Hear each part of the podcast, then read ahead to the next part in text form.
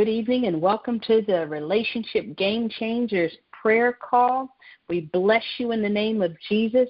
Father, we just pray for this technology as the phone has dropped already. Father God, I just ask you, Lord, that as this is your bullhorn, God, and Lord, I just thank you that you own it. I thank you that this technology is under our authority and it will work for the plans and purposes of God tonight.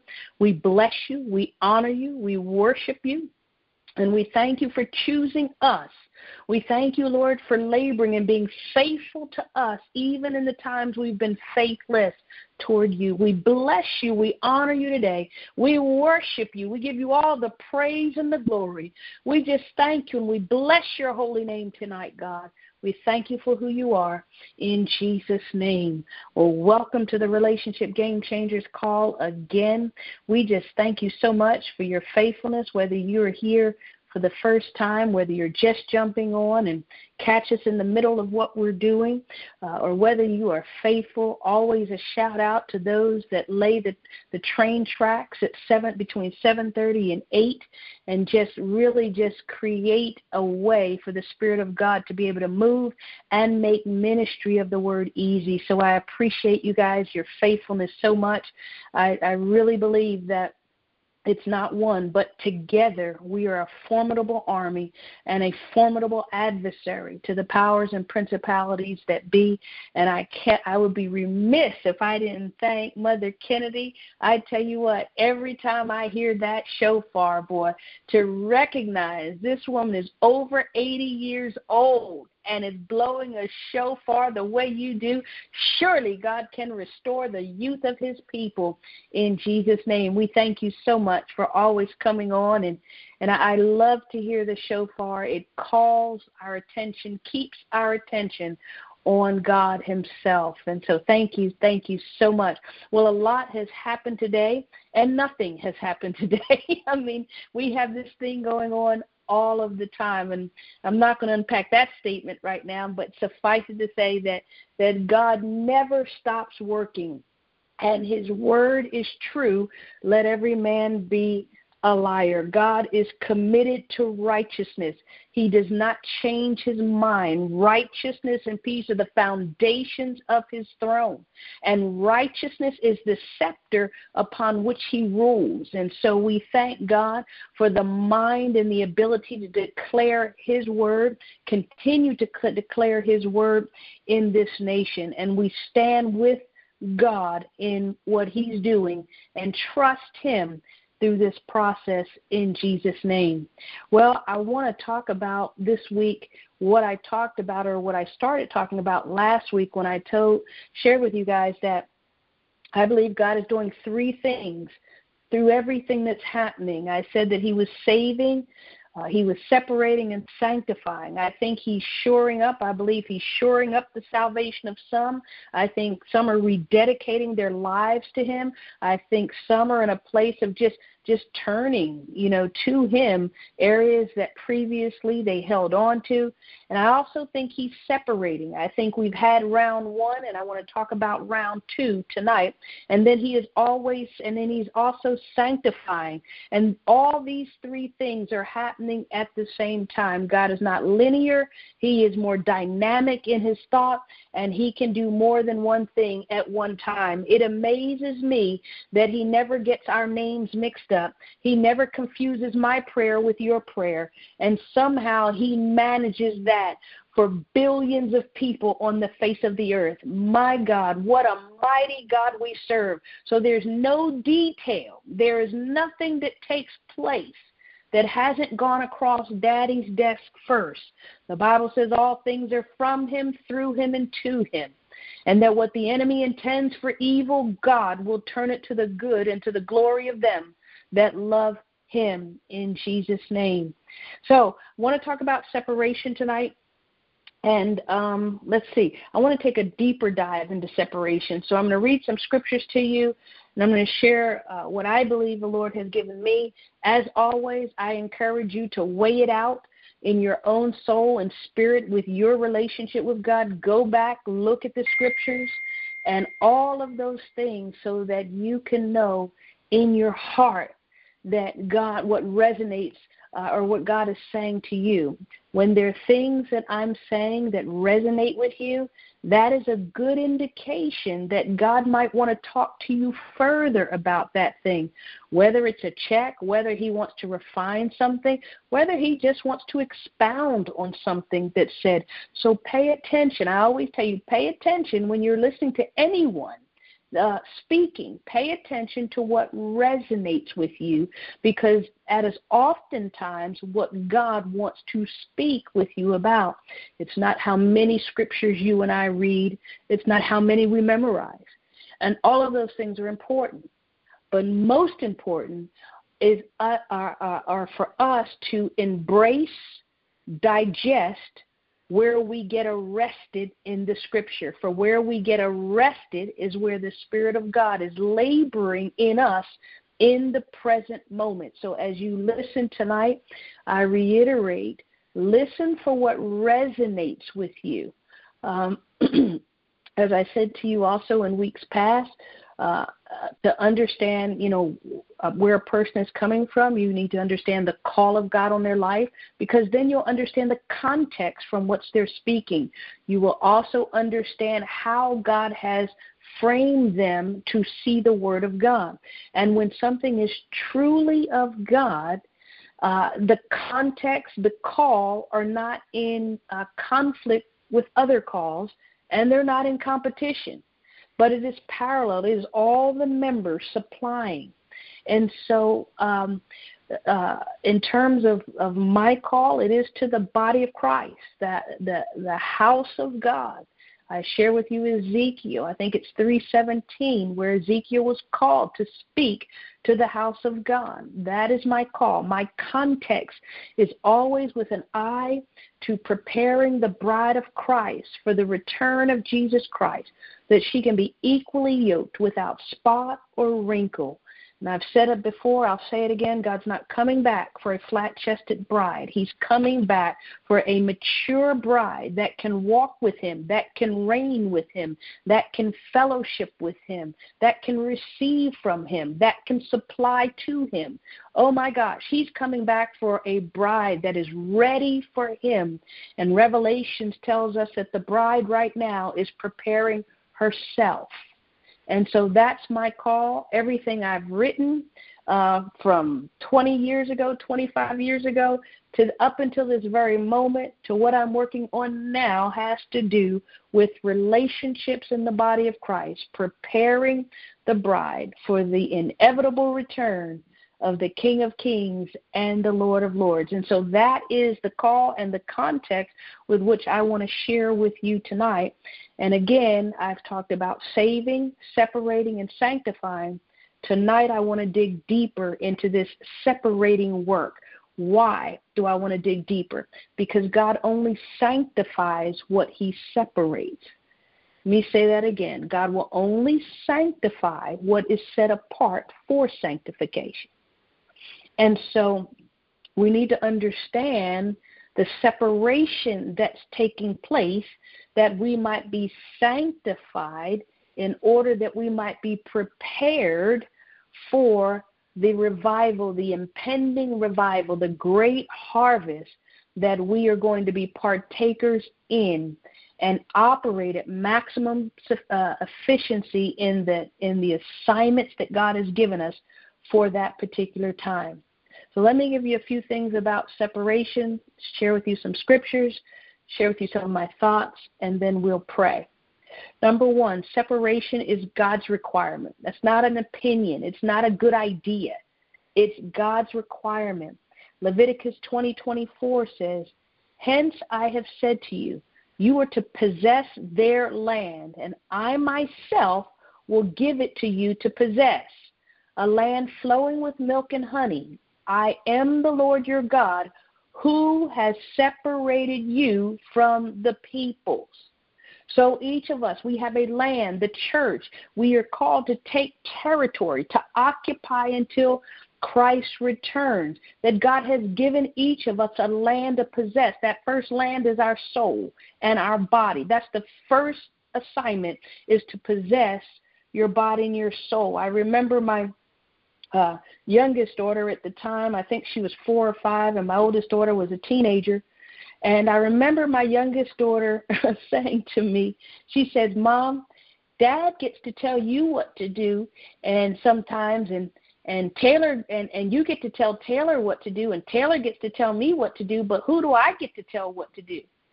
And I said, and I was like, "Lord, help me with this question." So finally, what came up out of me was this: "Let me see you raise your hand." And she raised her hand. I said, "Let me see how many times you can jump up and down." And she jumped up and down about 3 or 4 times. And I said, "Let me see you scream." And she screamed. And we did 3 or 4 more of these things. I said, "Oh, my gosh, do you realize that you get to tell your body what to do and it has to obey you?" And she just looked dumbfounded, like, "Yeah, I can." And so I say all that to say the first land that you and I are to take possession of is our soul.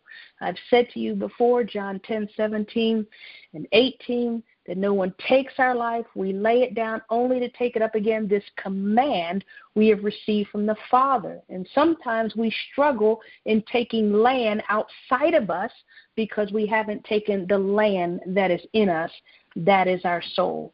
And so I just pray that as we possess our soul, the land that is ours will truly become ours and manifest in our lifetime. 1 Kings 8:53 says, "For you have separated them from all the peoples of the earth as your inheritance, as you spoke through Moses your servant when you brought our fathers forth from Egypt, O Lord God." So God brought a separated people out of bondage. He had already separated them to himself, and he bought them out of bondage.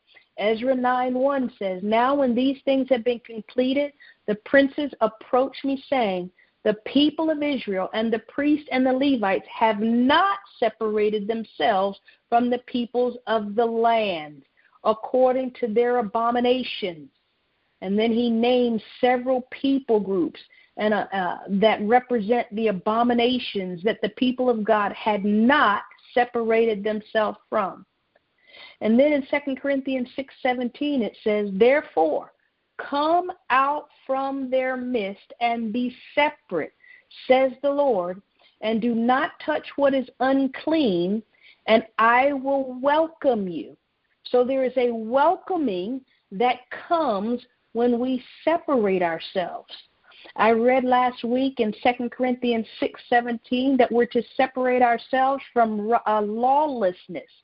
Go back and listen. It talks about separating ourselves from lawlessness. This is a kingdom responsibility that we're to separate ourselves.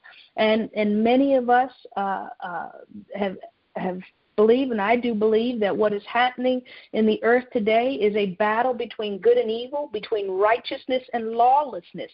And each one of us have to decide what that is, what that means to us. And as Christians, we must do it according to the Word of God.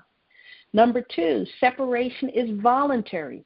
Listen, God would not require us to separate ourselves, as we just saw in 2 Corinthians 6:17, if we were not already separated and thereby had the ability to separate ourselves.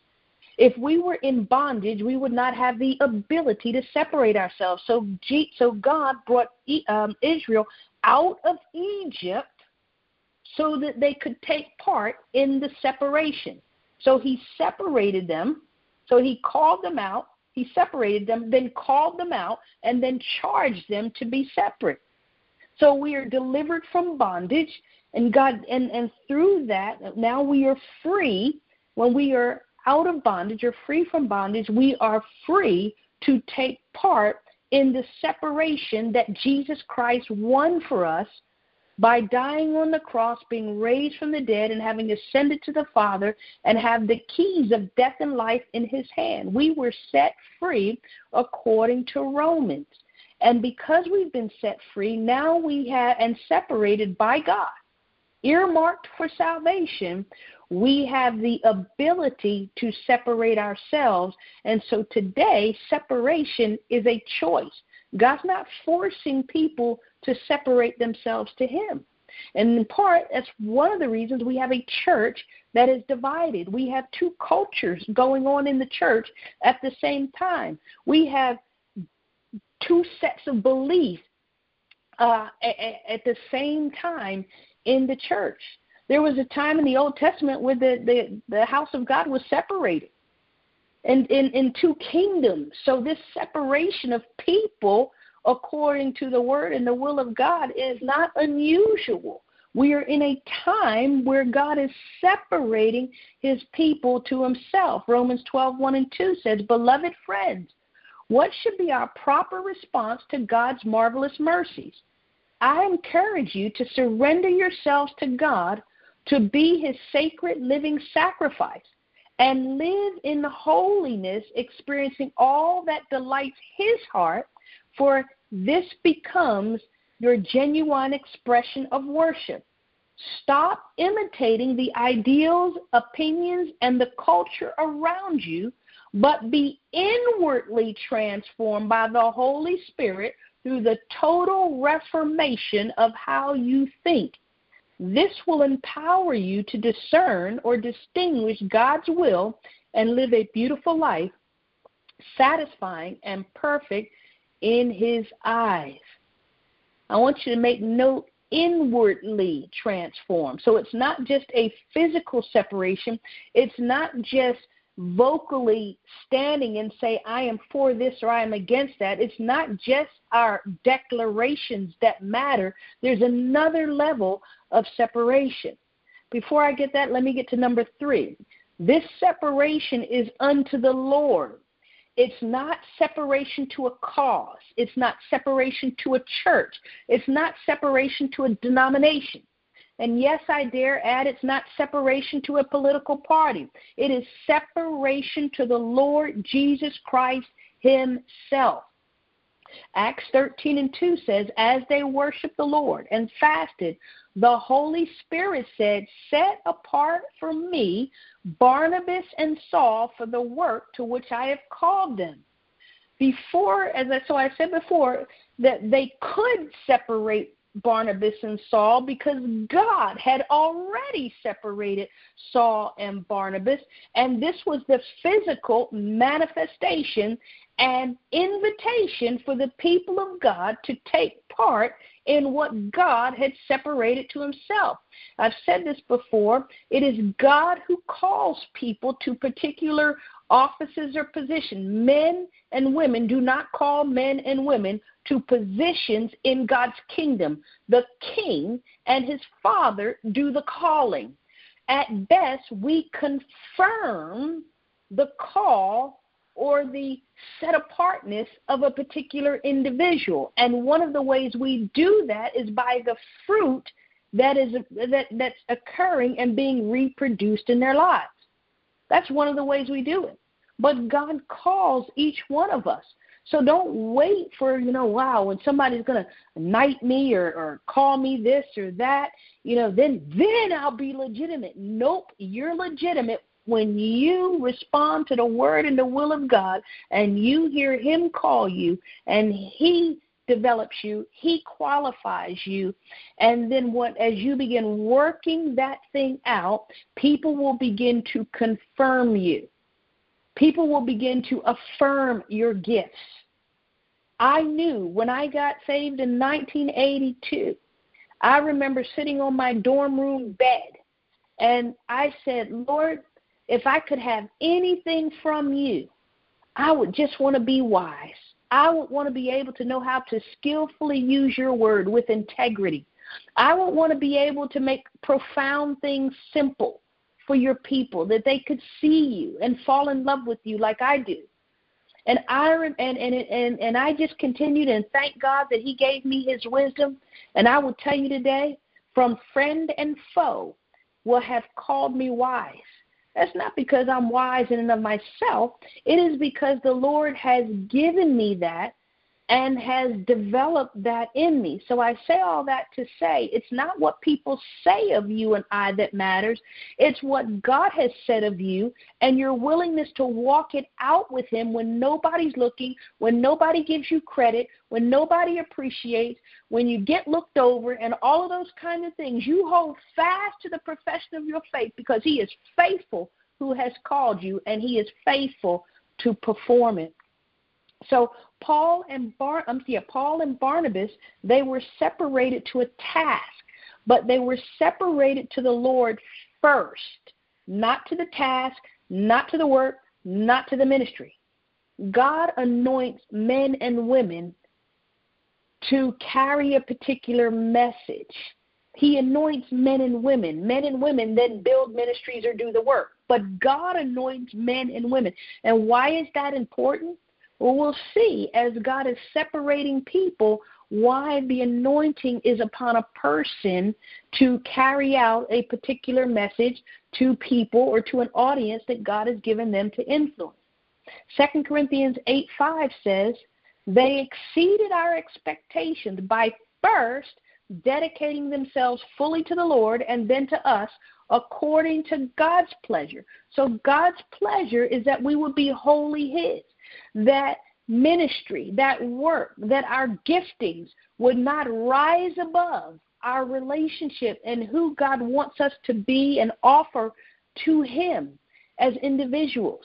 And when that happens, when the work, when the ministry, when people, when this or that rises above, whether it's race, if race rises above who the Lord Jesus Christ is, we are committing idolatry. And that is a sin. God wants all of us. He died, he became a man to redeem man.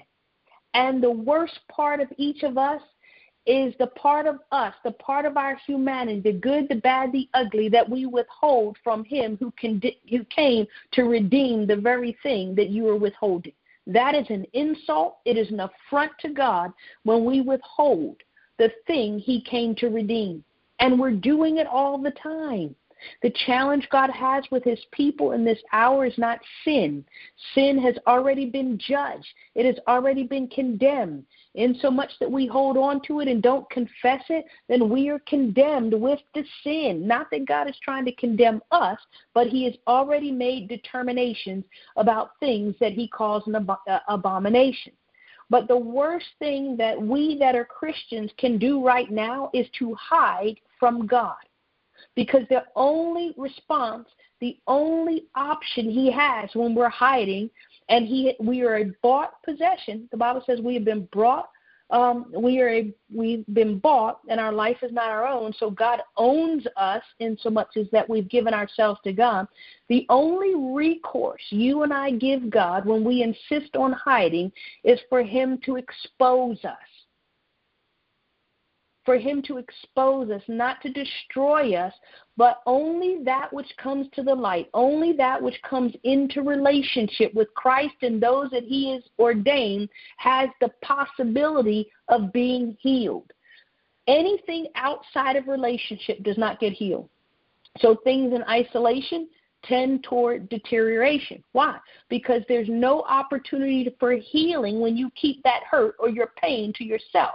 There's no opportunity for healing when you are holding things against people. There's no opportunity for healing when you're lifting your ministry or your work above the Spirit and of God and your relationship with him, because there's just no opportunity for God to heal the deep recesses of our heart, which brings me to number 4.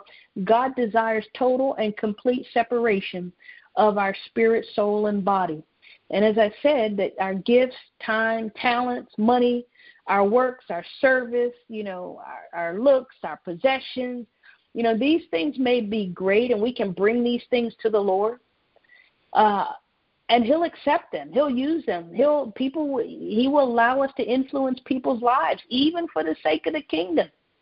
Paul said at one time, I know there are those that are preaching the gospel out of selfish ambition, but let them preach. I'll take God will take the fruit. He'll deal with the tare later. And then Jesus said, let the wheat and the tares grow together. For in the day of judgment, God will separate them. So God will take our gifts and talents. He'll take our time, our money, and he will use it to the lifting up and the building of his kingdom in the soul and in the hearts of his people. Because the kingdom is inside of us. It's not outside. So God needs people who are able to live in such a way that we can connect with the heart and soul of others and bring them to the Lord Jesus Christ.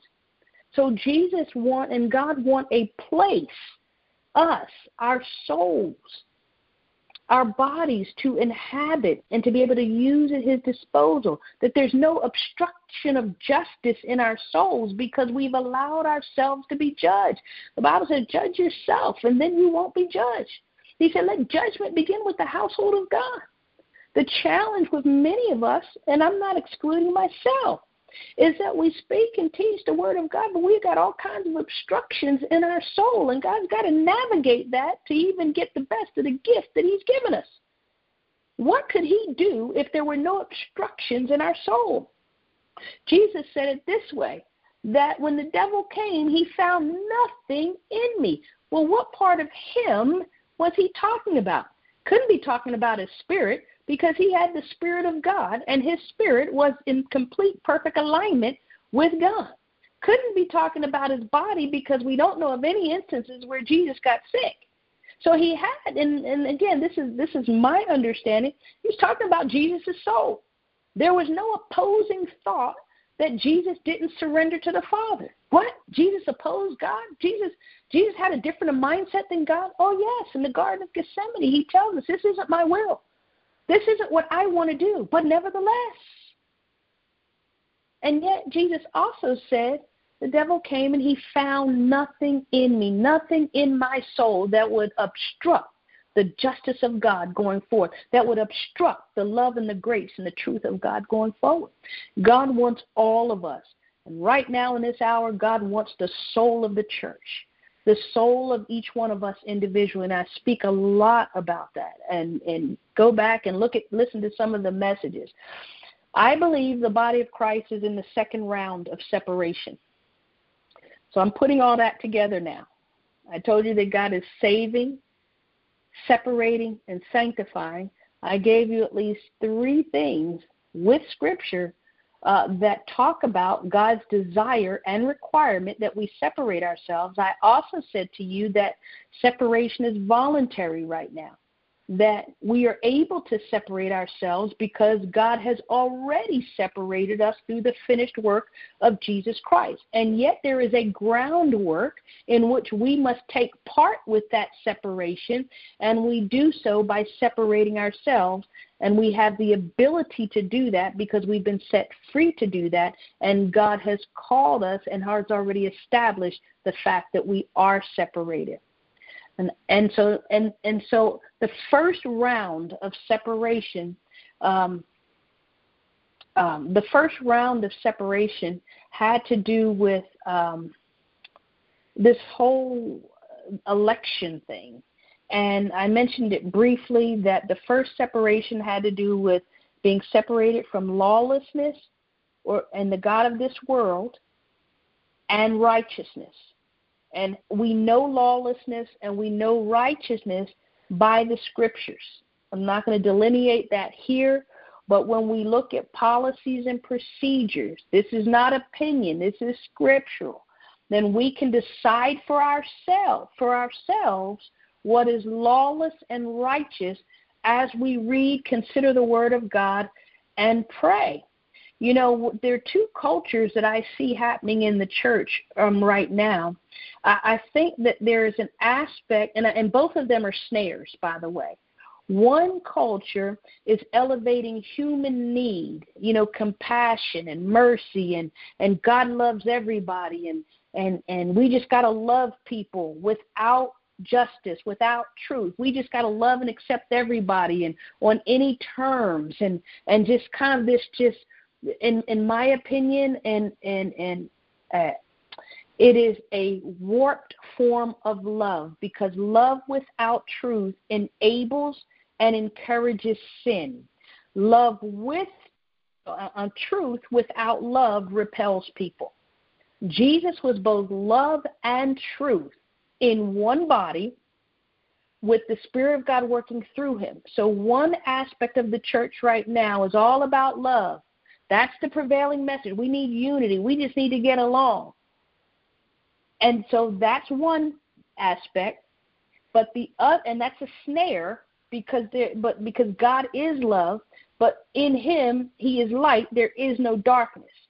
And so when we have darkness and dark behavior that is condoned, that is parading under the banner of love, it is a lie and an imitation and a commandeering of the God of this world. So that is a snare for people that profess Christ. But on the other side, we have the church that is truth. We're going to stand for truth and righteousness. And in that culture, I find a lack of love. We've got to get beyond just saying, "How are you doing, people?" When we get to church, we need to take time to hear some people's stories that might change our opinion of them, and yet we must hold fast to the truth as we're doing so. And so these two things are happening. We have an aspect of the church that is love, love, love, love, love with no truth, and then we have an aspect of the church that is truth, truth, truth, truth, truth with no love. And both of these have dug their heels in the sand. And both of these can find scripture to support their faith and their belief and their position. But to have one without the other is kind of walking with one leg. I shared with you a couple weeks ago, or maybe it was last week, that Jesus in Matthew 23 was talking to the religious folks. And he said, listen, you are making a big deal about tithing and off of all that you have and everything you have, you tithe off of it. He said, that's good. You should. But you are neglecting the more important, the weightier things of the law. And he talked about compassion. He talked about integrity. He talked about mercy, justice. Go back and read it. I think that's Matthew 23 and 23. So you see, Jesus is saying, look, you need both of these things at work. And we've been hobbling along in these divided camps because we are operating from one perspective or the other. So the first round of separation had to do with how we are deciding the choices we made about lawlessness and righteousness. And our vote helped establish where we stand on that. As we speak, in the days to come, we'll establish where we stand, whether with lawlessness or righteousness. God is above the political system. He's above the legislative branch. He's above the judicial branch. He's above the executive branch. He is of the highest court in the land, and it is him who we have to make our appeal to, and him whose law as kingdom citizens we're required to abide by. So that's round one. Round one was the bigger separation, lawlessness or righteousness. Round two of the separation begun today.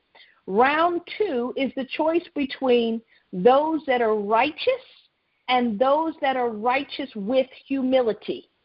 Let me say that again. Round two of the separation. Those who are righteous and those who are righteous with humility. Micah 6:8 says, mankind, he has told each of you what is good and what is the Lord requires of you, to act justly, to love faithfulness, and to walk humbly with your God. 2 Corinthians 3:4-5 says this, we carry this confidence in our hearts, because our union with Christ before God, yet we don't see ourselves as capable enough to do anything in our own strength, for our true competence flows out from God's empowering presence. Last week I said to you or shared with you the scripture that says, we have this treasure in earthen vessels, in human beings, so that the excellence of God's power can be shown and proven to be of him and not us. This second round of separation, I believe there is a straining going on, like a strainer, like when you put noodles in a strainer to get the water out of them. There's nothing wrong with the noodles. They're doing and being and saying what they need to say. But what's being strained out from them is the excess water.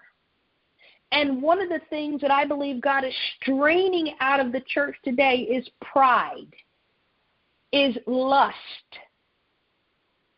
And so how we respond, how we speak in the days ahead will reveal who we are, what sect we are part of. Are we separating ourselves to righteousness and humility? Richard texted me a couple scriptures the past couple days, and every one of the two scriptures he sent me had to do with the love of God. And not this mealy-mouthed Hollywood version of love. We need the kind of love that destroys the adversary. And that kind of love requires us to digest it and metabolize it for ourselves first, because we are the weapon God is using. Human beings are the weapon of choice in God's kingdom. In Satan's kingdom, human beings are the weapon of his choice. What separates the human beings are not only what we do and say, but who we are, I said to you before, and I'm going to keep reading this verse because I think it's critical for the body of Christ to really get this and digest this. Philippians 2:5-8. We're called, Paul tells us, to adopt the same attitude as that of Christ Jesus, who, existing in the form of God, did not consider equality of God something to be grasped, pursued, or exploited. Instead, he emptied himself. How did he empty himself? By assuming the form of a servant. Again, I say, this is not your servant leadership message. That's not the kind of servant he's talking about. He goes on to qualify. He emptied himself by assuming the form of a servant, and by taking on the likeness of humanity. So Jesus, as being a servant, was in the appearance or in the likeness of humanity. He could not redeem humanity unless he was like humanity. That's why the sacrifice and bulls of goats were insufficient. They were unlike humanity. They were a substitute, a symbol of what Jesus would accomplish for humanity. He became human to redeem human. And when he not only became human, because humanity is male and female, it qualifies it even further. He not only assumed the form of a servant by taking on the likeness of humanity, he went a step further. He became a man. So we know there are men and women. Well, he became a man. This is a great argument for these gender issues, particularly for those in the body of Christ that are all into this, you could be anything you want, you choose your gender. This scripture here alone, my God, the model and the firstborn of many sons, became a man in the matter of maleness. And when he had emptied himself by becoming a servant in the form of a human being, that is in the manner of a man, he then humbled himself and became obedient unto death. So we can't teach humility without teaching this process. And I say all that to say that Jesus did not come to live on earth as the Son of God. He came to live on earth as the Son of Man, powered or submitted or surrendered to the Spirit of God. Paul says in 2 Corinthians 5, he says that God was in Christ, in this human being, reconciling the world to himself. That same God is in us and wants to activate, mobilize, utilize our humanity to display his glory. Why does God, I think, not that he needs us to be in weak states and weak positions or all the odds are against us. Sometimes I think we need to be in those states for us to realize unless God comes through, this thing's not going to happen. Unless God, decides that this is his point of entry, there are going to be other points, maybe another point, but if this is his point of entry, if he doesn't show up, we've exhausted all of that we're capable of doing. And I believe that God is bringing the body of Christ to a place of exhaustion where that we are unable to perform what he desires to perform in and of himself. Psalm 22:4 says, humility, the fear of the Lord, results in wealth, honor, and life. The body of Christ is, we're kind of in this dishonorable state. If you look at the way Christians are viewed, even in this country, it's not in an honorable state. Many are being mocked. Many are being condemned, shut down, censored. We're not in an honorable position here. So if we're going to restore and be in a position where God can restore honor to us, restore the wealth that he laid up for us in this life, restore the ground that we can take the ground that he has for us in these days leading up to revival, if we are going to have the life that he won for us, then we're going to have to engage humility, and it's going to have to be more than a prayer. It's going to have to be more than a confession. We will actually have to submit our members, our humanity, our thoughts, the good ones, the bad ones. We're going to actually have to show up in relationship. We're going to actually have to be vulnerable, guys. I think spirituality and spiritual gifts and calling and offices, I think they are the last hiding places of those that are righteous, that are declaring the word of God. And I say that because in our personal lives, many of us have experienced failed Christianity while we're professing the word. Why would people want to receive a word that hasn't changed our life? Why? Why would I want to learn how to swim from somebody who's never swam, who doesn't know how to swim? That's ludicrous.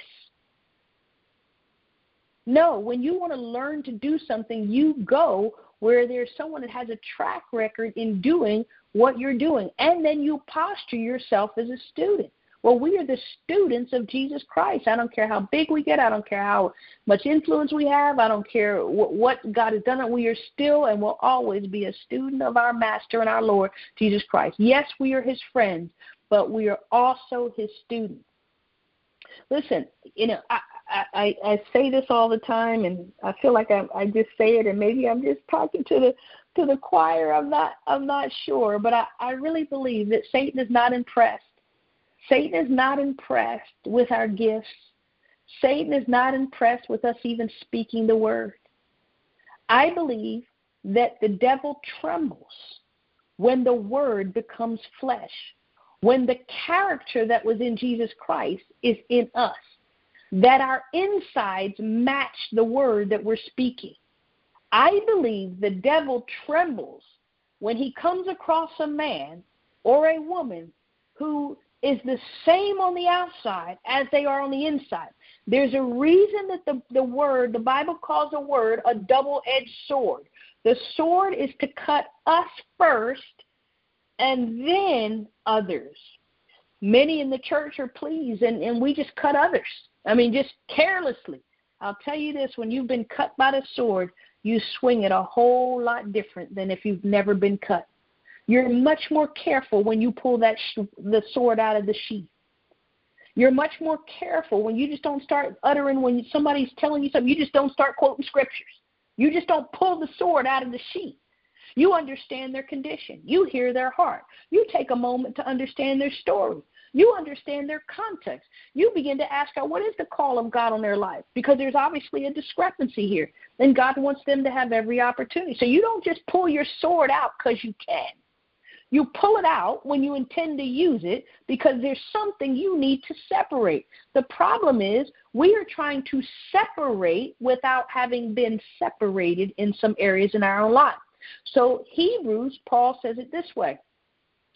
He said the word of God is quick and powerful as a double-edged sword, piercing to the dividing or separating the soul from the spirit, the joints from the marrow, and the thoughts and the intents from the heart, what you do from why you do it.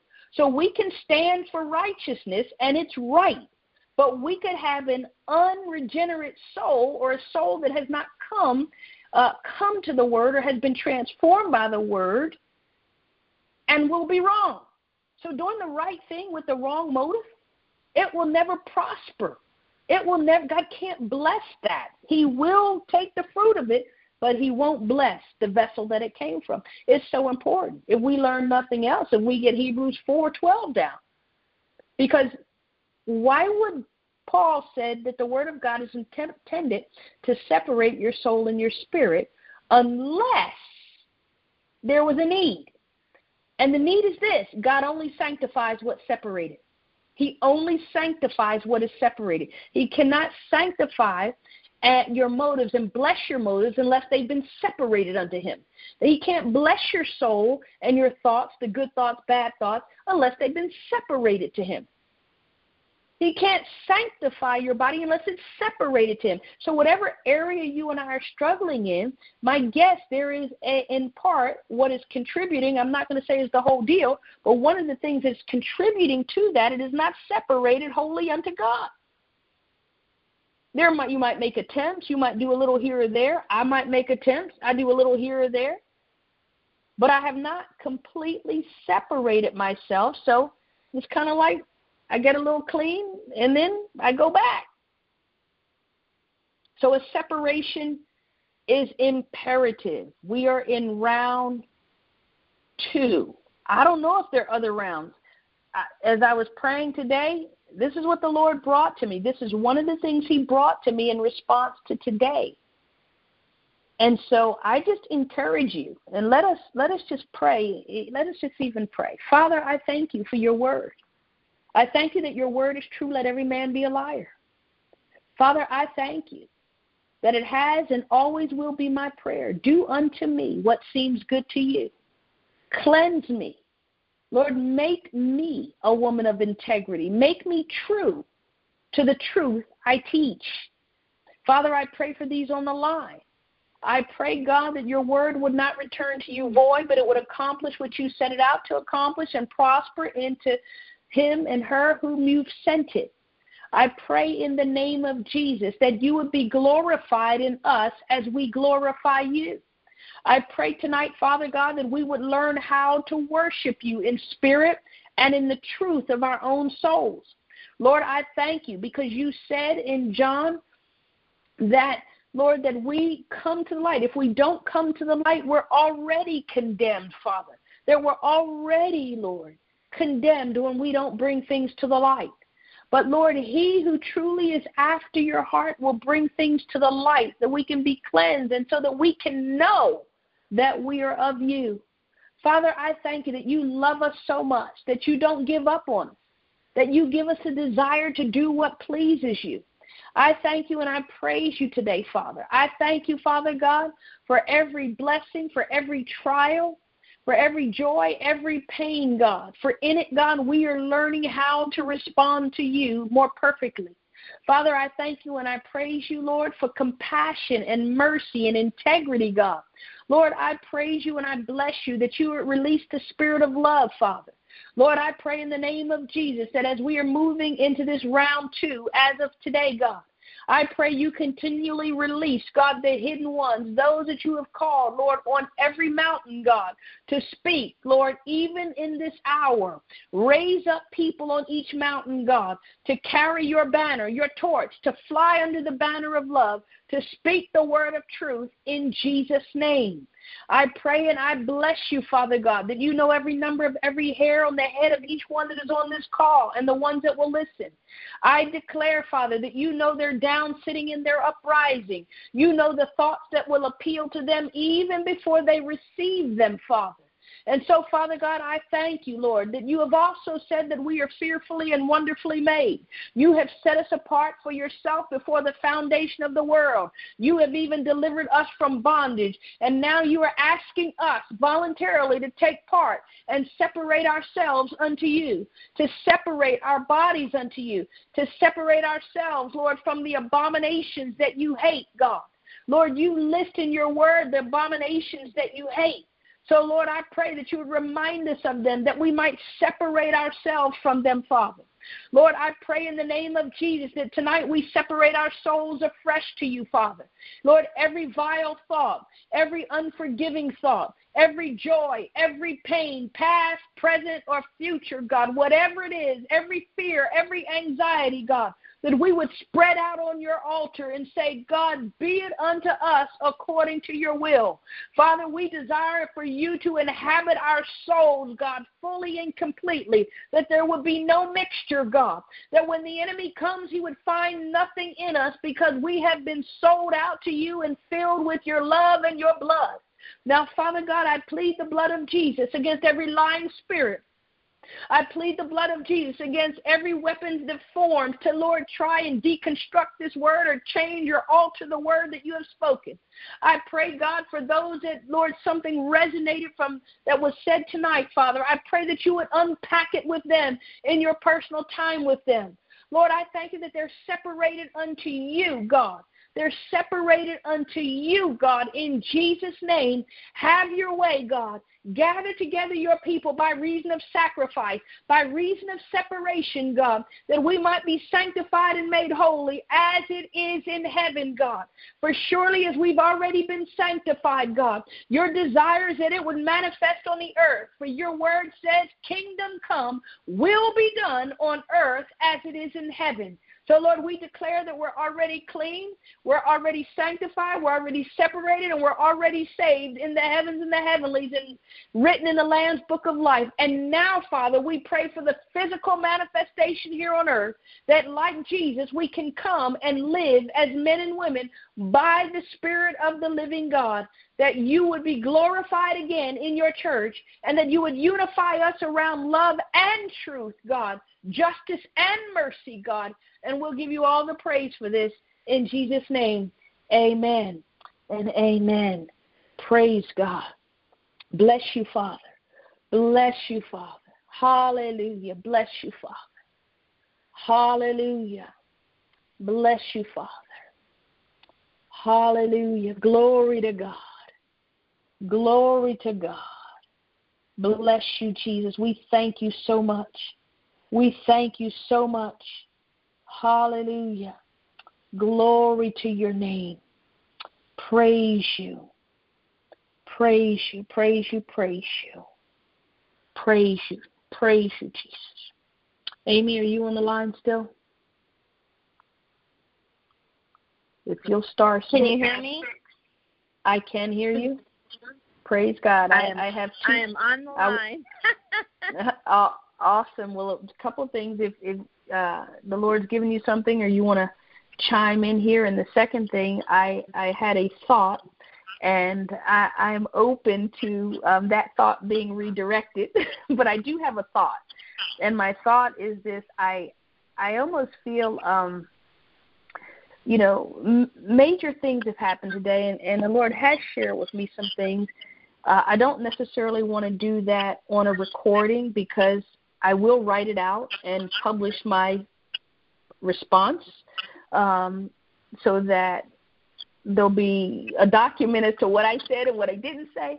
But for the sake of this line, I think at the end maybe I want to take it off recording and just share a couple of my thoughts about what happened today. So you can share as relative to this call, and then I'll let you weigh in, and we'll go from there. Okay. I just think what I just have continued to hear today is that his grace is sufficient, that his grace is sufficient. Just grace, grace, grace. Just receiving his grace, that his grace is sufficient. And I know we say that a lot, but just really to meditate and take that in, that he really has provided, that his grace is truly sufficient in this separating and sanctifying time that we're in, that he has everything we need for sanctification. And as we go and as we prepare ourselves, as we come before him, that he has absolutely everything we need. Amen. Praise God. I agree. I say yay and amen. Yay and amen. Mm-hmm. Yes, it really is. I think leaning into the grace of God right now and let him surround us and love us and be truthful with us is really important. You know, God, you know, the blessing and the what makes it easy for me to be honest with God, whether he's speaking to me directly or somebody else points out something that might be a discrepancy in my life. And let me just say this. I don't have these rules that only certain people can speak to me. If a child is speaking truth to me, I want to have the humility to receive it. Let me say that again. There's not certain people that can speak in my life because I'm trained to hear truth, not people. And so part of humility is being able to hear truth no matter who it comes from and to humble ourselves to that truth. And it's real important because God is going to be speaking through people, and I believe different people, unusual people. And if we have the attitude, well, I'm in this office or this, and I can't really hear this from this person, we're likely to miss an invitation from God. And I don't want to be one to miss an opportunity or an invitation to further align myself with God or to come into alignment where I might be out of alignment. So, yeah, I think grace is really, really important, real important right now. Was there anything else, Amy? Nope, I think we are in for some wonderful surprises. I think so, too. I can laugh because we are. We are. I think so, too. I heard you guys laughing before I got on.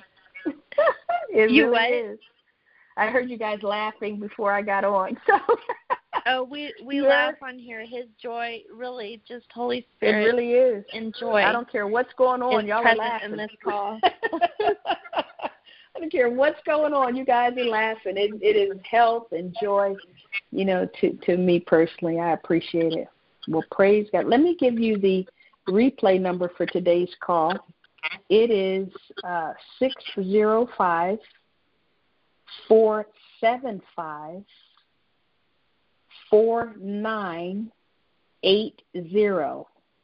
605-475-4980.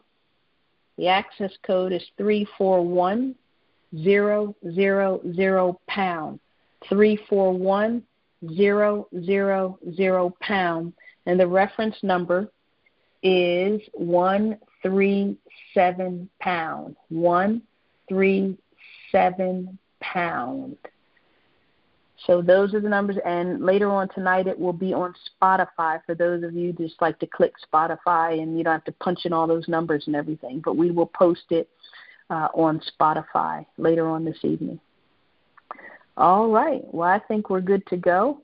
I am going to take the recording off and just share a couple of my thoughts with you about today. If you need to jump off, you can. I'm just going to put this disclaimer out there. If you are listening, well, I'll just save that for as we get off. Let me stop the recording here. I didn't get any hands or flags or Amy jumping up and down. So I'm going